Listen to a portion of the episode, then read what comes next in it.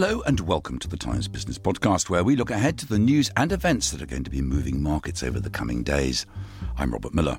This week, that means a special edition on the budget for 2016. And I'm joined by a stellar cast of experts led by Richard Fletcher, the business editor, Patrick Hosking, the financial editor of The Times, and Anne Ashworth, personal finance and property editor. Welcome to you all. Let me just first of all play a clip from the Chancellor's autumn statement on how he saw progress for the British economy. So let me give the OBR forecasts for deficit and for borrowing. In 2010, the deficit we inherited was estimated to be 11.1% of national income. This year, it is set to be almost a third of that, 3.9%, Next year, it falls to less than a quarter of what we inherited, 2.5%. Then the deficit is down again to 1.2% in 2017 18, down to just 0.2% the year after that, before moving into a surplus of 0.5% of national income in 2019 20, rising to 0.6% the following year. Richard, given what we know now, is the Chancellor on track or is he in trouble? I wouldn't say he was in trouble. He's the, the parts of the uh, OBR report and, and, the Red Book, as we call it, on Wednesday w- won't make particularly pleasant reading. We're expecting the uh, OBR to downgrade its GDP forecasts, almost certainly downgrade its uh, forecasts for average wage growth. So some of it will be a bit gloomy. He could be in trouble in that he may miss uh, one of his uh, self imposed targets. You'll remember he, he imposed these targets, and one is to have a surplus by 2019 2020. Hopefully, Patrick will correct me if I'm wrong there. And he, his other target was that debt as a percentage of GDP would would fall uh, year on year, and he may miss that target. We don't know though. There were some complications, so the figures looked pretty gloomy last month. But uh, self assessment, some of us will remember, fell on a weekend, uh, a Sunday, so there may have been less payments into the January than there were than usual, and they went into February, which would give him a boost as he runs up to the end of the year. So it is definitely not going to be as upbeat as the autumn statement, and you'll remember that in the autumn statement, he found this money down the back of the sofa, which allowed him to do a, a U turn on tax credits and uh, w- w- without actually having to inflict much pain. So it is going to be more painful. Um, the economy is slowing, almost certainly. The world is a more uncertain place. So he is he's definitely going to have less to play with. But more importantly, it's going to be a very different budget. This is the first budget of a, of a new administration, and you would expect in that scenario. I know we had a emergence of summer budget shortly after he was elected, but the first proper budget, and you would normally expect lots of bad news in this budget. You'd normally expect those sneaky little measures that are going to hit hard to to, to move in now. You'd expect the big reforms, you know, the decision to, you know, merge income tax on national insurance or pensions, which again Patrick will talk about, which have but because we've got this EU referendum on on June the twenty third, all of that is being pushed to one side. So it's going to be a very different budget for, for the first major fiscal performance of, a, of an administration. So, in that sense, it is different. A couple of things to look out for. I suspect we will see a rise in fuel duty. Um, I suspect we will see support for the North Sea.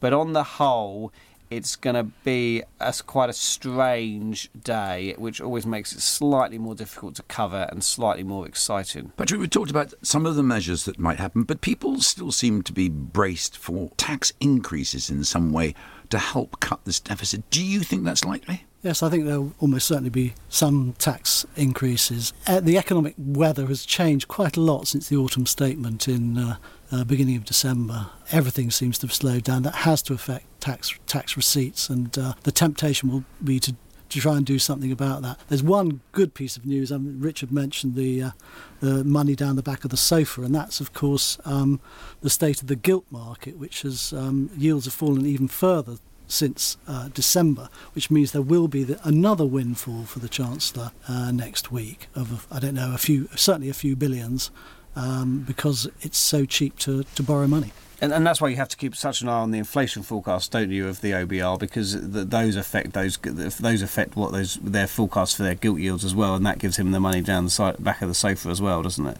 That's right. Well, it's it's just that they take whatever the current yield is, and they'll be looking at yields. I think this week to determine what's actually in the in the OBR forecast. Uh, and uh, ten-year gilts, the, the government can borrow for less than 1.4 percent a year at the moment. And I think we have to see everything that George Osborne says next Wednesday in context of his long term ambitions, which is to be Prime Minister. So he many of the measures I think will be shaped in order to encourage as many as people as possible to vote to stay in the EU, which should be help him on his path to number 10. So I don't th- I think he's going to be coming up with some feel good stuff that should help him achieve that ambition. For example, he's going to be able to appeal to the youth vote by saying, Look, you members of Generation Rent, I've squeezed landlords, turned them into public enemy number one with a succession of tax increases. Look what I'm doing for you through the Help to Buy ISA, which has proven to be hugely popular. And look how many of you I've turned into home owners through Help to Buy. So I think there might be a whole emphasis on you may not ever have had it so good, but things could be a great deal worse. I think he will try to keep an upbeat tone if he can. Well, coming up next, we'll look if the Chancellor really can appeal to the youth vote, given that many of them actually don't even bother to go to the polls. The Times Business Podcast is sponsored by Vodafone's Ready Business Britain. 2016 has been branded the year of the SME. This is your year, time for your business to stand out. Are you ready? Vodafone's Ready Business Britain, in association with the Times and Sunday Times, has all the advice, insight, and analysis your business needs to make this your year. Get ready. Visit readybusinessbritain.co.uk. Well, welcome back. And let me just pick up on that point. And uh, you talked about appealing to the youth vote, but basically, all of you, isn't it what people want to feel from a budget, surely, is to feel better off not worse off. And how's he going to do that? Well, I wonder what my two colleagues think about this, but I suspect he'll try and move some people out of the higher rate tax band. Do we think that's going to be happening, guys? Do we think that he might try yeah, and he's got some wriggle room? Well, he, he, he, wants to move that up, and there has been lots of speculation that uh, he will also uh, increase the allowance uh, before you become a higher rate taxpayer. So, so take people out of that, that, that, that higher tax rate bracket. I think it'll be some of the usual suspects. I think we'll hear a lot on Wednesday about tax avoidance, particularly by the multinationals, and he'll be talking about how they're going to implement these um, snappily titled OECD uh, BEPS rules, and um, so I think we'll hear a lot about uh, multinational tax. I think we'll hear a lot about support for businesses. What I don't think we'll hear a lot about is um, I don't think we'll hear a lot about business rate tax reform, which will will upset uh, retailers and and the like. I don't think we'll hear very much about pensions. I think we would have heard lots about pensions, but I think he's decided that that's too controversial ahead of the EU. Uh, you know, w- w- w- there will be the usual rabbit out of the hat. I have to say, on a personal note, it is rather annoying that the Chancellor has decided to do the budget in the middle of Cheltenham Week, um, which doesn't make you particularly popular with those of us who are uh, stuck in London producing business supplements rather than uh, enjoying ourselves at what is the greatest sporting occasion uh, of the year. Patrick. Yeah, I was going to say, well, in a sense, he's already created the feel good factor by by rowing back, abandoning these, these pension reforms, which would have been hugely unpopular, certainly with the middle classes and the high earners. Not for me, who wanted to be at Cheltenham. Anne. I think the pension move was very, when it was in a real when in a hole, stop digging, because they weren't popular with anybody and they would have encouraged more higher rate and better off employees to leave company pension schemes, which is really, really bad for people on low and middle earnings. So is he was really right? Do you well, really yes, think well, that? the, do, uh, do you really think that, that, that just because the chief executive, because I do understand this argument, but mm. do you really think the chief executive is going to close or make his pension scheme worse just because the chancellor said you could only put a hundred grand a year in rather than the 150 before? I mean, it was just basically being abused by chief executives, wasn't it? Mm. Now, I'm not sure exactly whether they, some of them I think can manage to be good paternalistic employers, but Nevertheless, the Association of Consulting Actuaries has, is on the record as saying that schemes were leeching higher paid employee uh, workers and that is not good for the maintenance of the scheme for everyone else in the workforce. What about the idea that a lot of these uh, pension providers, a lot of companies that are managing the pension funds, simply won't allow people access to their money, as the Chancellor wanted, without charging punitive fees to get out. What can he do about that to stop it? He's already said he doesn't like it, but what can he actually practically do? Do you think he dares embark on any more pension reform? The whole of the pensions industry is already uh, all at sea trying to manage what he's already done. Patrick. Yeah, I don't. I think he'll steer, steer well clear. He suddenly realised he's he's just put through two of the the biggest reforms to pensions in hundred years. We've had auto enrolment, uh, we've had the freedom and choice reforms, which means you don't means you don't have to buy an annuity. People are so confused. What they want is a period of absolute stability, and the less he says about pensions, I think, the better. Richard, what do business need now, given that there appears to be a slowdown in the economy? What do you think that they need or would like to see? What are business leaders telling you that they need to get on with the job and contribute to the economy? Businesses are expecting this um, this business tax roadmap, uh, which um, it sounds really exciting, doesn't it? Um, but businesses are excited by it. I suspect they'll be slightly disappointed. Uh, you'll remember in the last Parliament. Uh, the Chancellor set out this corporate tax roadmap, which which saw the level of corporate tax fall and, and set it on the direction. But I don't think the business tax roadmap will be as interesting. We, we could have some really interesting, and I'm sorry, sorry, this is slightly technical, but we could see some quite interesting announcements around how you tax interest payments. So at the moment, if you're a UK company, uh, you only pay tax on your profits after you've deducted interest. So if you've got huge borrowings, perhaps say to an offshore entity, and you are paying them uh, huge amounts of interest, what's left in the pot after you've paid that interest is what the taxman can get his hands on, and that's that. It will fall within these OECD recommendations, and we probably see some sort of limit on how much interest you are allowed to deduct before you before you pay tax, and that'll probably be around sort of for some companies about thirty percent. So that is I know technical, but that is quite important for lots of companies, and there are some companies that could be hit hard hit by those, not just sort of you know private equity deals done by uh, sort of entrepreneurs who've, who've structured it in such a way that they don't make m- much money here in the UK, but also actually by some big infrastructure projects. So we may see that there's a sort of public good exemption. So that will be interesting for businesses. Businesses are desperate to see reform of business rates. I suspect they'll be uh, disappointed.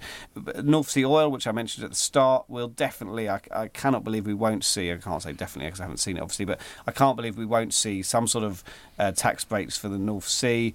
Um, so it's going to be an interesting uh, budget for business. I, you know, who knows? And that's the excitement of being a business editor on the day. There's always that last hurrah, particularly from this chancellor. But who knows? I suspect there will be some hurrah. But um, let's put it this way: I, I haven't schemed in a, a, a, larger than usual business supplement. Uh, it's it's the usual 16 pages. Anne. I just wonder what he will do on the savings and investment front because he has to be a chancellor. It's remember remember that makes us put money aside. So I wonder whether there will be something on venture capital trusts and enterprise investment schemes, which have become a, de- a quasi pension scheme for an awful lot of people. Maybe broadening up the definition of what you can invest in through such schemes and depicting that as a way to encourage people to back growing businesses and the jobs they can create. I think that's the kind of feel good thing that we want to hear from this Chancellor. Remember, he's got to, you know, there's a sort of Brexity feeling out there. People are beginning, Euroscepticism may be growing. He's got to win people over.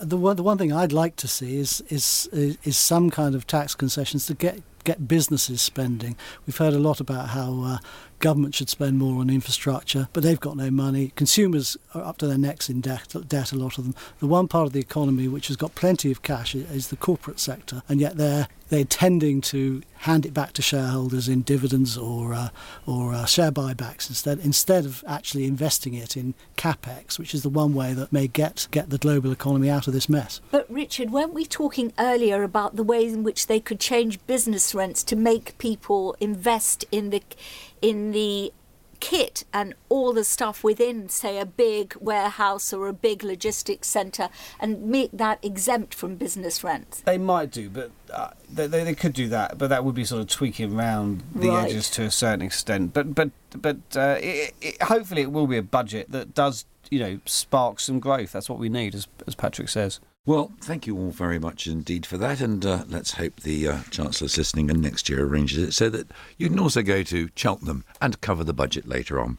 Well, that's it for now, but remember you can follow the budget on March the 16th as it happens with the Times Online, as well as the analysis and what it means for you in business, and of course how it's going to affect your personal finances. And if you're a Times subscriber, don't forget to sign up to our daily morning and lunchtime emails. And if you don't have a subscription, we do have a special £1 offer that's still there. Just go to thetimes.com If you want to hear us weekly, you can subscribe through iTunes. My thanks there to Richard Fletcher, Patrick Hosking, and Anne Ashworth. They are all on Twitter, so please make a point of following them. We'll be back next week, so thank you for listening, and we'll leave you with a clip from the autumn statement with the Speaker's calming words. Let's hope the Deputy Speaker, when he sits traditionally in the chair for Budget Day, will just have the same effect. Mr. Lewis, get a grip of yourself, man. Come. Those who have questions to ask will be heard. Meanwhile, the Chancellor will be heard. The Times Business Podcast is sponsored by Vodafone's Ready Business Britain. Thank you for downloading. To discover more, head to thetimes.co.uk.